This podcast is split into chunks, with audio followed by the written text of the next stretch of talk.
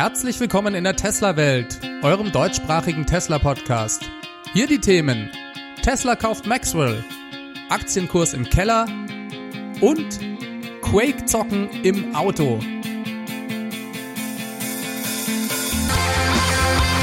Mein Name ist David und dies ist die 65. Folge.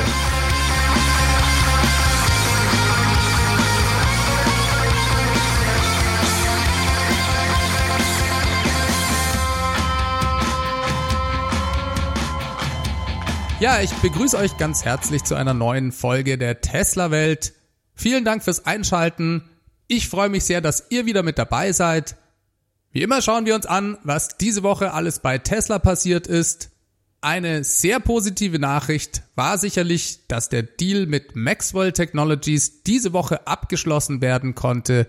Maxwell Technologies, das ist eine Firma im Bereich Superkondensatoren, die Tesla seit einer Weile versucht zu kaufen. Während des letzten Earnings Calls gab es diesbezüglich von Tesla eine Aussage, dass man hier kurz vor der Übernahme des Unternehmens stehe. Der Prozess hatte sich einige Monate lang hingezogen, was aber anscheinend durchaus auch üblich ist. Trotzdem sehr erfreulich zu hören, dass inzwischen alles in trockenen Tüchern ist. Tesla übernimmt Maxwell Technologies für rund 235 Millionen Dollar. Das ist eine durchaus interessante Akquisition. Erstens passiert das nicht so oft. Tesla ist ja stets auf vertikale Integration bedacht, also darauf, möglichst viel in-house zu entwickeln und kauft daher eigentlich nicht oft Unternehmen. Das tut Tesla nur, wenn sie glauben, etwas wirklich Interessantes gefunden zu haben, und bei Maxwell scheint dies der Fall zu sein. Interessant bei dem Deal ist auch, dass es sich bei der Firma nicht etwa um ein Start-up mit irgendeiner neuen Technologie handelt. Das Unternehmen ist bereits seit den 60er Jahren im Geschäft. Es ist eine relativ kleine Firma mit, soweit ich weiß, nur ein paar hundert Mitarbeitern. Die beste Zeit bei Maxwell scheint, zumindest was den Aktienkurs angeht, auch bereits vorbei zu sein. Nachdem die Firma vor einigen Jahrzehnten mal bei $40 pro Aktie an der Börse gehandelt wurde, so lag der Kurs nur mehr bei $3, als Tesla anfing, Gebote für den Kauf der Firma abzugeben. Das Unternehmen hatte in letzter Zeit auch Verluste geschrieben, aber sie haben in den 2000er Jahren angefangen, eine neue Technologie zu entwickeln. Und das fand Tesla interessant. Und zwar haben sie da angefangen, die Erfahrungen, die sie im Bereich Superkondensatoren gemacht haben, auf Lithium-Ionen-Zellen umzusetzen und eine Lithium-Ionen-Batteriezelle mit einer sogenannten Trockenelektrodentechnologie zu entwickeln. Soweit ich das verstehe, ist dann keinerlei Flüssigkeit mehr in der Batteriezelle. Ich bin kein Chemiker und will euch daher mein gefährliches Halbwissen in diesem Bereich weitgehend ersparen. Obwohl das höchst spannend ist, ich hätte durchaus Lust, dazu eine Folge mit einem Gesprächspartner zu machen, der sich in dem Bereich auskennt. Vielleicht ergibt sich das ja mal. Für diese Folge beschränke ich mich hier auf die Effekte, die sich Maxwell und Tesla von dieser Technologie versprechen.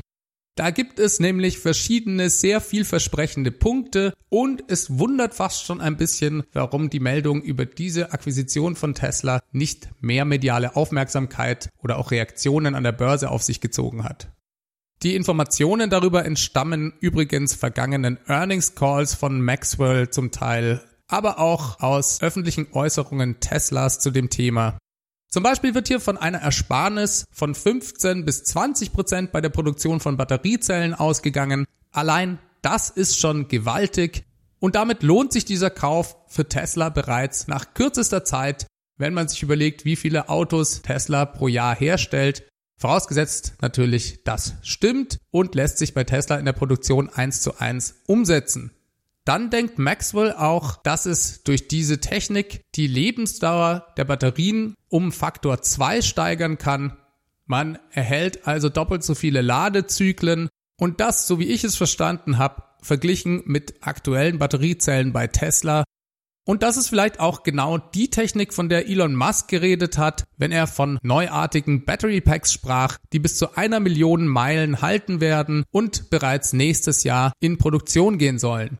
Dann verspricht Maxwell Technology auch, dass zukünftig kein Kobalt mehr zur Produktion von den Zellen verwendet werden muss. Das ist auch ein wesentlicher Punkt.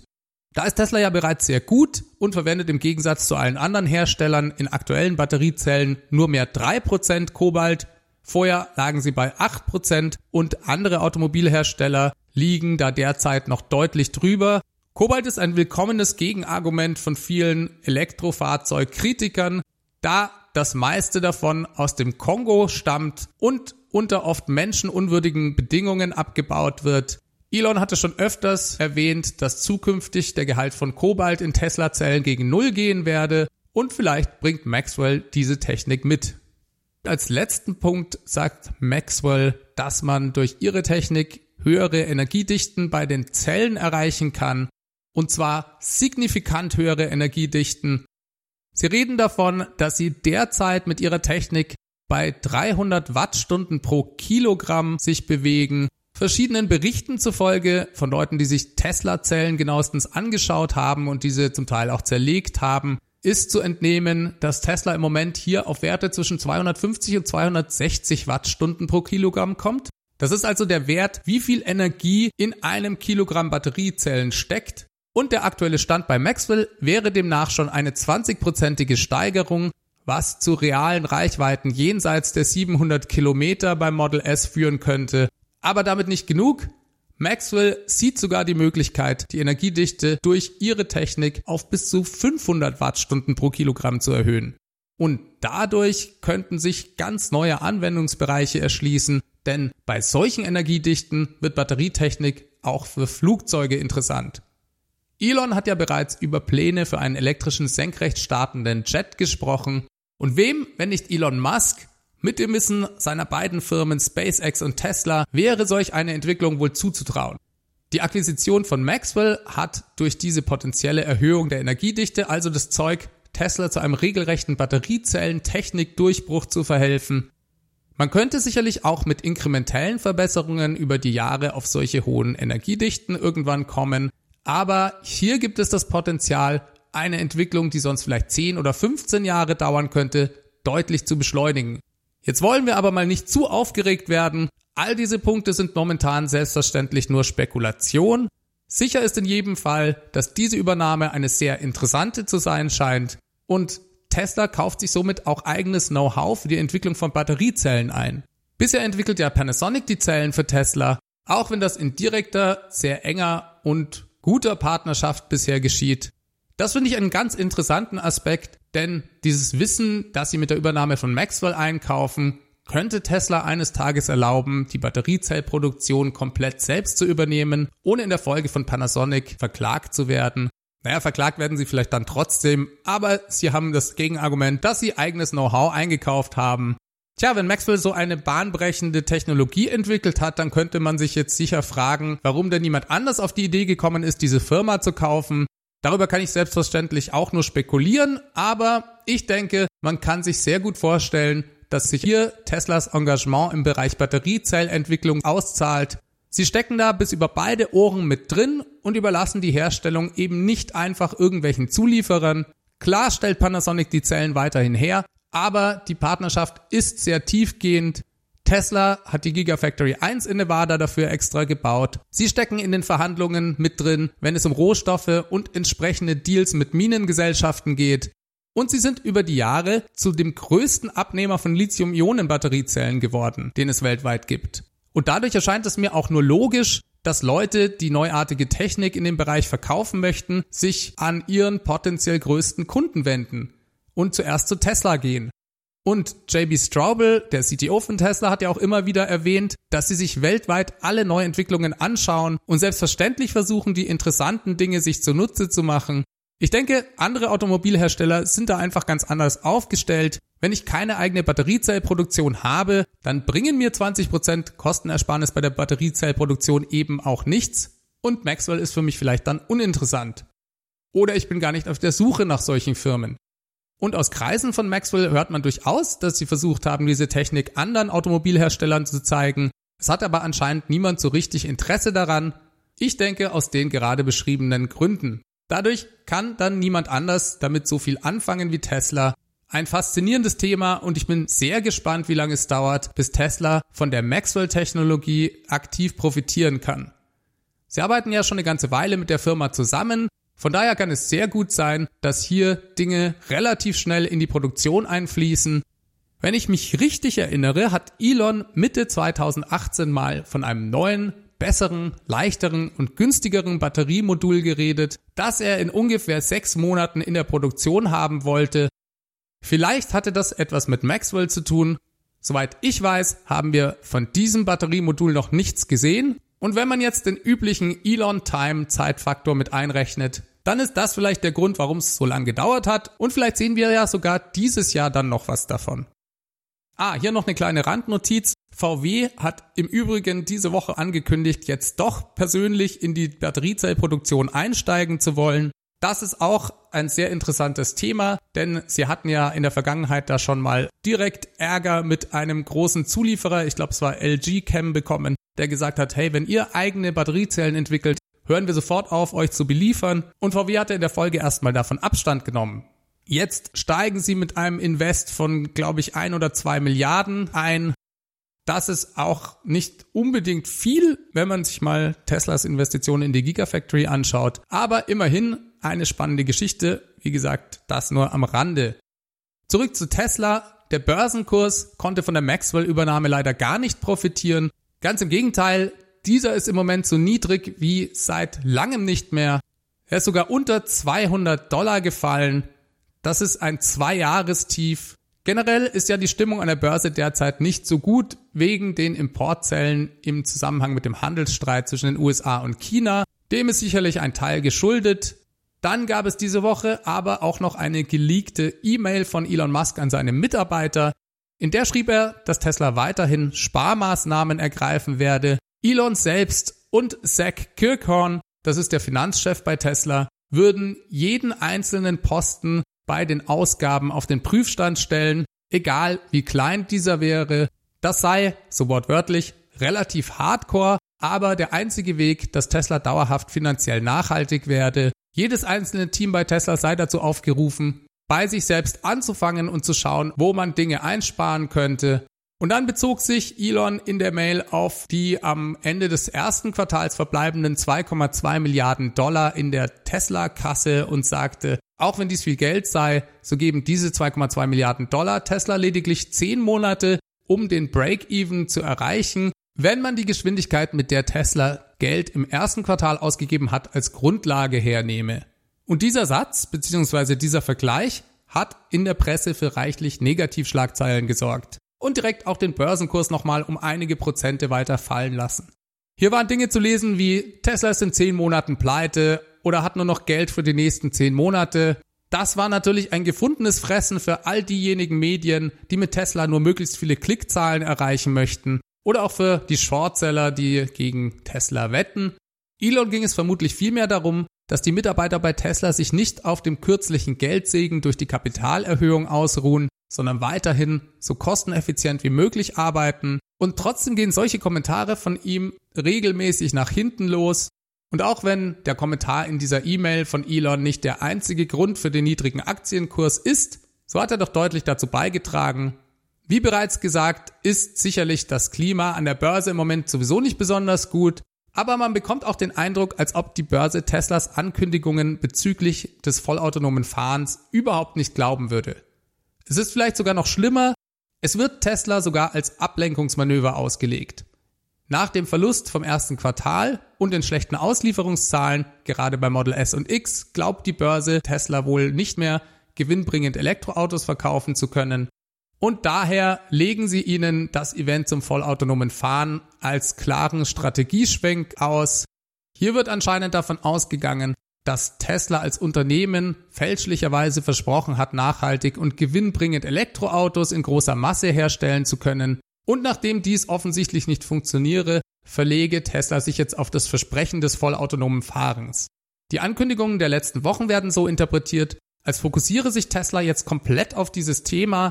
Ich glaube, das ist der falsche Eindruck. Ich denke, das ist ein ganz wichtiger Fokus bei Tesla, der spätestens seitdem sie ihren eigenen Chip entwickeln, also schon seit über 3 Jahren, sicherlich eine ganz zentrale Rolle im Unternehmen spielen dürfte. Tesla hat dies lediglich jetzt öffentlich gemacht. Sehr entscheidend werden die Produktions- und Auslieferungszahlen im zweiten Quartal sein, welche Tesla Anfang Juli veröffentlichen wird. an Teslas Angabe, zwischen 360.000 und 400.000 Fahrzeugen dieses Jahr bauen zu wollen, wird selbst von einigen Fans bereits gezweifelt. Und ich denke, das ist der einzige Weg, womit sie die Gemüter an der Börse wieder beruhigen können.